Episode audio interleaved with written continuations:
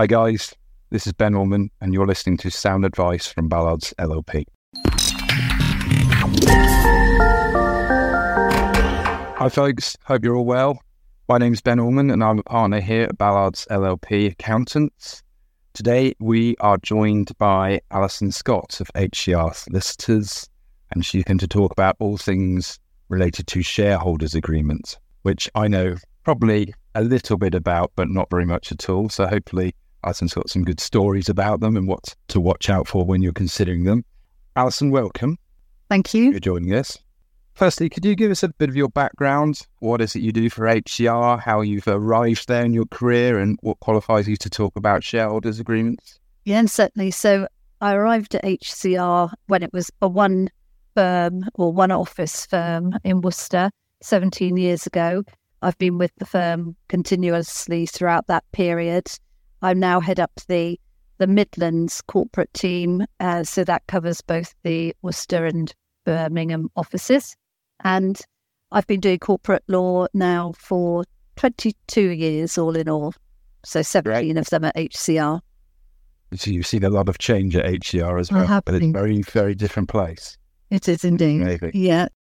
I know we do here. We we suddenly find occasionally a folder of old photographs back from the in the day. I'm sure you probably have them there as well. I think they're well hidden. Hopefully they are anyway. well, when it comes to uh, shareholders agreements, it's something I, I talk to a lot of my clients about, generally uh, owner managed businesses. And I, I know that I need to encourage them to have them for various reasons. But firstly, could you sort of explain what they are, know, why you might need them? Surely how shareholders behave to one another is, is enshrined in law? Or, or have I got that wrong?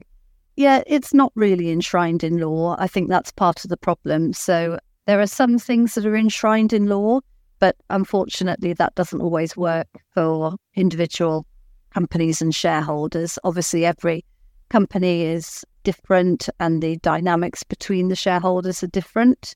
So, a shareholder agreement, uh, how we often refer to it now, is as a it's a will for the company a lot of people are familiar with the idea of having a will for when they die in their personal capacity. And so a shareholder agreement is something to think about in those terms, really. What do you want to happen to this company in the event of not just death, but certain events happening, which may be within or outside your control? I like that that description of it, a will for the company. Is it a case where a, a shareholder agreement can conflict with a, a personal will? Is that Yeah, that they, they, happen often? It can happen, but what you need to make sure that you're doing is if you're planning, if you're doing some estate planning, so you're you've got your shareholder agreement and you want that in place, that you then speak to whoever's drafted your will and you make sure that that correlates. One of the things that we often find is that, particularly with individuals, they change their mind, so they might write a will 20 years before their death, but at any point up to their death, they can change that that will, and they often do. But if you have the shareholder agreement, which is a contractual agreement between yourself and another shareholder, you can't change that just independently of the other shareholder. So if you have agreed, for example, that on a death, one shares shareholder's shares will transfer to another, regardless of mm-hmm. what it says in their will. If in the will it says, actually, I've changed my mind, I'd like to leave my shares to my wife, the shareholder agreement would take precedence. So it's a okay. it's a useful document. They they need to run alongside each other, but it's a useful document to have there because people do often change their wills or think about changing their wills. It just gives a bit of protection to everybody involved that you don't that you've got that security, I suppose, from the outset. Yeah, absolutely. And I suppose but protecting the company for shareholders who are left is paramount to make sure you know companies need to continue and to thrive and to succeed. So you want that agreement there, especially if to run concurrently with that will. Yeah, I mean, there's a couple of issues that come out of that. Really, one that often the that the estate of the person that has died don't particularly want to be a shareholder mm. in a company that they don't necessarily know anything about. And actually, if you've got your shareholder in place, it could save you months, years of sorting out where the shares go and you know, dealing with executors or children, beneficiaries, whatever it may be, the shareholder agreement will just help to to ease that process. It gives you a starting point from which you can work. Yeah, the clarity is key, isn't it? Because it sounds like it'd be a horrendous mess sometimes. Yeah, Um, I think I've sort of launched into because I, I like the idea of the company will. I mean, now you sort of suggested what a, a shareholder agreement might be. But if businesses don't have them, what are the sort of other problems that can arise if there's if there's not one in place? there's a variety really, and I suppose it depends an awful lot on whether we're talking about a company that perhaps has got two shareholders equal, or if you've got unequal shareholdings, minority shareholders, or you know one person's got a vast majority as against some some minority shareholders. But the shareholder agreement can set out between the shareholders, so it's a contract between them, what happens in certain events, and also what controls each of the shareholders might have in respect of decisions that are made by the company and uh, or, or not made by the company, depending on whether you're acting for a minority shareholder or a majority shareholder. It can be a veto that you can give to a minority shareholder to allow them to block something, or it could be something that a majority shareholder can carry and do on their own or them and another or whatever it may be. So it can it can really regulate just the the day to day running of the company, and I mean it can be as wide and as deep as it needs to be. But things that often are that people want covered is just to make sure that shares can't be transferred willy nilly around to anybody. That you know that the shareholders are, are in it together. And another thing that we see quite often on shareholder agreements is the ability to attach different rights to different shares. So we often have alphabet shares, which are very good for the tax planning purposes, so that you can declare different dividends to different people depending whether they're working in the business or not working on the business. Mm. You mentioned certain events, like for example, we touched on debt and shares being transferred. Are there any other sort of ones that you you always seek to cover off in a shareholder agreement? Yeah, commonly it would be insolvency would be another one. If anybody were to be struck off as a director or unable to act as a director anymore. Yeah. Death often also includes long term sick. You don't actually have to be no longer here to be uninvolved in the business and need to move the business on in another way. Divorce is another one that we quite often come across. So that, you know, sometimes on uh, on the smaller owner managed businesses, somebody might give a share to their spouse, again, for tax planning purposes. In the event of divorce, you want to make sure that that share comes back to the original shareholder.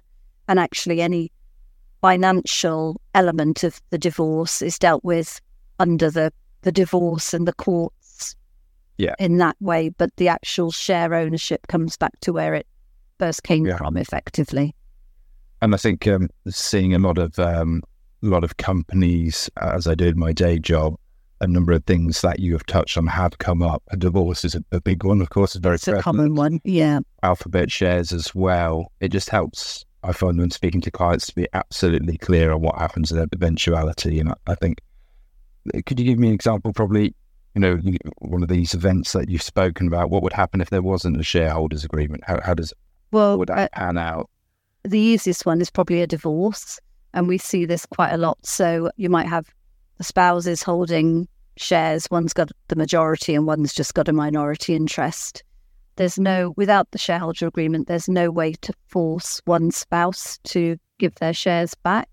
It would go down on the, the form of the relative spouses as to what their assets are. And then it's just left for the court to decide what happens to those shares. And depending on how the financial aspects of the divorce work out, it may be that the judge says you just have to give the shares back and in return you get the house, the car, the whatever. But we've seen it quite often where actually the judges don't necessarily understand corporate law mm. itself and they just say, you know, well, they're allowed to keep their shares for another 10 years until you've paid them X amount of dividends and got them their financial Yeah. settlement that way, which is really a, an unwanted outcome for probably both parties in reality. Yeah, But if you could take away the fact that the share even rests in the spouse's name, all you're then discussing is the financial element, not Yeah. that including that as an asset. And I can imagine there's situations whereby there is there are shares that remain in the divorced spouse's ownership. A minority shareholder or a shareholder with, you know, even over twenty five percent of the shares can cause a lot of trouble for Yeah. the operations of a business. And if you don't have a shareholders agreement beforehand, it's very unlikely that you're then going to be able to agree a shareholders agreement with your ex spouse after the event, where you want Yeah. to include things like you can't sell the shares, you can't transfer, or I can drag you along on a sale, or whatever it may be. That is is even harder to put in place once that divorce process is is underway.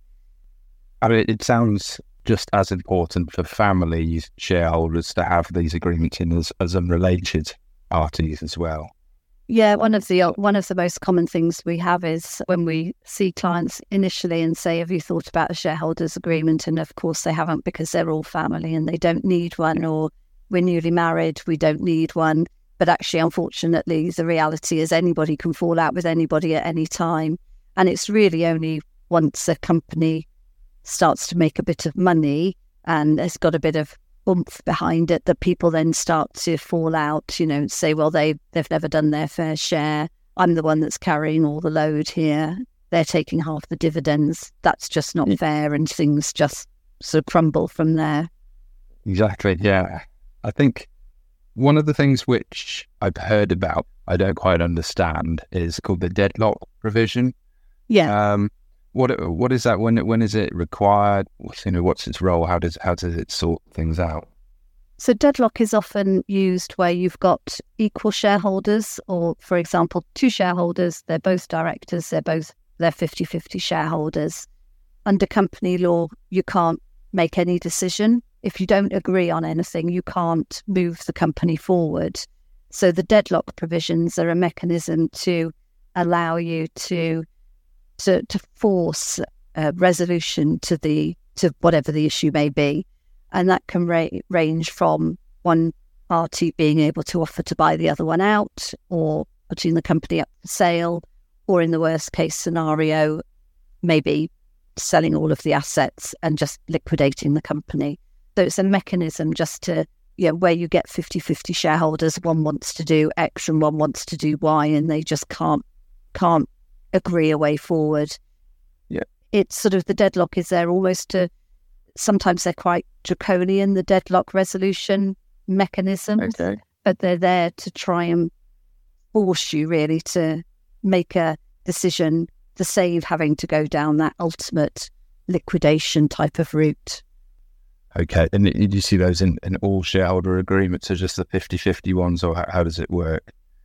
In quite a lot because it, it really depends. Sometimes you've got family members and you you know you get people take sides, so they're often quite useful to have in in a lot of shareholders agreements. Really, you know, it can sometimes we find with shareholders agreements where you've got three shareholders all equal, so nobody's got a majority again, but you never know. You can include some provisions in a shareholders agreement because where there's three of you, you never know whether you're going to be two in agreement or and the one who's not. So you can make it all quite fair in terms of, you know, that certain things happen. You'll always have a majority. There'll always be two against one. But actually, if the one is the one who is always being outvoted, you might need a, a deadlock mechanism for that person to be able to get out because they're just com- continually being voted against.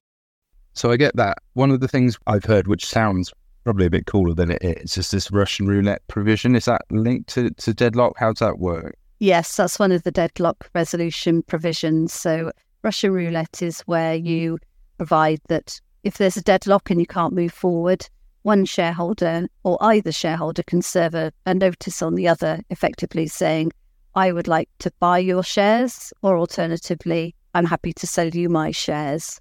And the idea with that is that the first person to serve the notice then loses the control of the process because it's the receiver of the notice that then decides whether they want to buy the other person's shares or to sell. And it also, that the idea of Russian roulette is that if you said, I'm happy to buy your shares for a million quid, Mm. the company's only worth a hundred thousand, you have Yeah. to be prepared to also if the other person says, Okay, buy my shares, you have to be able to then buy them for a million quid. So it, Okay. it's meant to uh, stop anybody trying to be too clever with a price and think I've got you know, I've got more money, I've got deeper pockets. I can Yeah. set the price high and the other person will never be able to afford to buy my shares. The flip side of that might be is that they force you to buy their shares so you pay out a lot more money than the company's actually worth. Again, it's meant to be a mechanism to really make you as shareholders work together rather than to reach that point, but they can be quite useful. Is it quite difficult to have those conversations when putting them in, or are people generally that they on good terms anyway at that point? Normally, And- people are on good Yeah. terms. I mean, it's sometimes quite difficult to focus on the what ifs when you're when you are on good terms. You don't know what it is Yeah. that you might what you might be facing. I did have a, a shareholder agreement once where there were five shareholders and people holding different levels of shareholding. So you never quite knew who could vote who to get the right result. So their deadlock provisions that they decided to write in was in the event of a deadlock, they would have five rounds of rock, paper, scissors. Ah, And no way. the- it was the best, the best of five. So three, whoever was the first to three on rock, paper, scissors. But that's, you know, it can be as, as simple as that's what worked for them. So it doesn't have to be something very fancy and legal. It Yeah. can be whatever you want it to be. I find that fascinating. Did you did you actually have to explain the rules of rock paper scissors in the agreement, or, or was it No, but was it assumed that everybody knew what that meant? it was assumed that everybody knew how to play it, but it was quite difficult in terms of. But again, you know, you didn't know which two or three or four or five of the shareholders would be have fallen out, and Yeah. so you know which group you would be in. So you have to sort of say, you know, out of the group, however it may be, you have your five rounds of rock paper scissors, and first to three wins. It was, yeah, it was. It, that was a slightly more unusual resolution, that's deadlock resolution. that appeals to my um, as accountant brain and thinking of all the different permutations of who can who can vote together. That's uh, And that's one of the hardest things, really, in a in a shareholders Yeah. agreement to work out. And you can have percentages and numbers of shareholders who act together and things like that. But you know, ultimately, I suppose it's very difficult to have a shareholder agreement that would come up with every single permutation of what might happen. But what the shareholder agreement is designed to do is to just give you a baseline of where you're starting from. Even if the deadlock resolution is you go to the accountants and they'll value the business, you don't Yeah. necessarily even need to say how they'll value the business. You can just say you go to the accountants, they will value the business on whatever whatever value they think is right, and you take it from there. yeah, yeah. I, I completely get that. I suppose you've just got to get to give that base level of clarity so Yeah. people people can continue to work together with a bit more confidence. I guess. Yeah, and one of the things we always say is that although obviously it does cost you to put a shareholder agreement in place, the idea of it really is that you draft the agreement, you sign it, and you never look at it again. You put it in a drawer. You never need that agreement until something's gone wrong. So it's a bit of an insurance policy, I suppose, in that way. But you don't, the idea isn't that every week you're looking at it to check whether you've done something that you should or shouldn't that the company should just run on a nice, even keel. It's only when somebody's feeling aggrieved or feeling like they've been minoritized or whatever it may be, or Yeah. that they're not being listened to, that that agreement can come out. And then you have that, say, base level of where do we go from here? Yeah. I feel myself with the the number of different client. I mentioned shareholders agreements, but I, I view it the same as also partnership agreements. The amount of limited company shareholders and partners who effectively fall out, or there's a big there's a, a divorce, etc. I find that having this clarity written down when things do go awry is, so important. I, I always do push these agreements with my client. That sort of leads me on to kind of leaver provisions. You know, what happens when somebody does wants to leave the company, relinquish their shares, or, or whatever. I mean, uh, can you give me some examples of these leaver provisions and what you may have seen in practice, how they operate? Yeah. Uh, so the leaver provisions are what we would call just triggers, really, to get the shares back into the hands of the remaining shareholder. So, again, it might be death, divorce, but sometimes just things like, you know, people's life changes and they decide that actually they don't want to be doing this job anymore. They've got a much better thing they need to do. Something we've seen quite a lot recently is, well, not quite a lot, but we've seen a bit of recently is people that just, particularly after COVID, have a bit of a life moment. I want to mm. spend more time with my family. I just don't want to be doing this 16 hour day thing every day. So the leaver provisions is effectively a trigger to get the share back. And it needs to be fair between the person who wants to go and the person who is then expected to just pick up the pieces of the person who wants to go. Again, when there's some some value in the company, actually it's quite unfair for one person to just say one day I'd like you to buy my 50% shareholding. The other person's got to finance that and they, you know, that isn't always particularly easy. So the leaver provisions can write in things like, you know, how you get to the valuation and perhaps have a, a, discount on the valuation. So you don't just get a straight 50% of the value of the company. You take a discount because you're you're not going to be working in it anymore. It can give you time to pay. And so you might say that you can pay x amount over a 3 year period with a minimum of x per year. And as long as you get your x per year it doesn't quite matter whether it's in equal 12 monthly installments each year but so you can work that into cash flow of the business, depending on when the person wants to leave. And something that we find quite often in some of the newer companies is actually you have people tied in for a bit. So there is no leave, there is no ability to leave for, say, a three year period or a five year period. You just have to be in it and, you know, obviously death excluded. But, you know, you sort of, you're tying people together and just saying that there is no exit. So if you don't want to work in the business anymore, that's fine, but you're not releasing any value in relation to the company until a period. And then obviously, whether the company has risen in value or might well have fallen is a risk for the person who's no longer wanting to be involved. Yeah. I, I mean, I think two things that really resonated with me from what you said is really these are these clauses are designed for protect the success of the company for the for the the shareholders going forward, but also to be fair Yes. You don't want to tie necessarily people in, but you don't want somebody to go, well, I, I just want to leave the company now. I have all my money out now. Thank you very much. Is that, is that yeah, what would happen if there, if there wasn't that shareholder agreement and somebody wanted to leave a, leave a company? Say they were a third shareholder or something like that.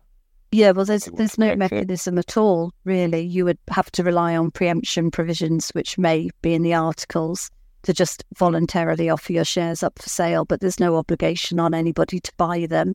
So you just end up in a uncomfortable position where you've got a shareholder who doesn't want to be there and a shareholder or shareholders that can't afford to buy them. So it just doesn't really work. It's really awkward. It's yeah. Really awkward. So Yeah. And because the uh, person who is leaving, obviously they if they want to come off the board, they then lose their ability to have information rights. They don't know what's happening. They lose some control over the remaining shareholders, maybe saying, well, fine, we'll just stop declaring dividends and we'll turn off their, their monetary tap, but let's pay ourselves more by way of salary. Yeah. The person who's leaving might actually find themselves in a you know quite a difficult position then they they lose all of that control and ability to to have that say at the board table or yeah, the shareholder table. Yeah, it's quite a mess, really. Oh, gosh. Yeah. I am sold on the shareholder agreements anyway. I, I must admit, I was anyway. I suppose quite a lot of the, the challenges I have when I am recommending things like shareholder agreements, and it will be uh, an increasing, certainly an increased challenge to you, I guess, is is actually just convincing people to have them. I mean, from what you say, all, all makes sense to me. But as you say, mm. when you've got the potential clients in front of you, what would you say, I suppose, if you had to sort of convince somebody within a minute, or for example, you know, w- why they need one? I think I go back to my first comment that, you know, actually think about it as a will, because I think people generally know that you need to leave a will. You know, it's only the unexpected deaths often where people haven't had the opportunity to write a will. And I think if you think about your company shares in that way, you wouldn't necessarily want to be leaving that sort of mess behind necessarily and leaving other people to just sort of fight through the the mechanics of getting shares back. And and it's a good way that you know if you do want your a spouse or children to benefit from the value of your shareholding if you put the shareholders agreement in place it can be a really good way to just help that happen rather than going through the years of you know probate and sorting things out so it can work for both the remaining shareholder and the estate obviously talking about death but you know, it can, it can really just ease that whole process. But I think just a shareholder agreement generally, you know, it, it's just, as I say, it's a bit like an insurance policy. You just draft it, put it in a drawer, hope you never have to use it, but it's there if you ever need it. No, no, it doesn't necessarily help you, but it might, as you say, help your executors or family members as if something happens to you. Exactly. So yeah, yeah, that's great. Okay, no, that's wonderful. I mean, I've learned quite a bit already today.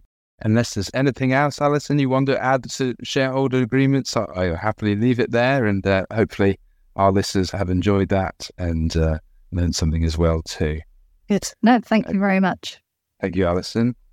Guys, that was Alison Scott of HCR giving us the lowdown on shareholder agreements. Please tune in next time for Ballard's Sound Advice.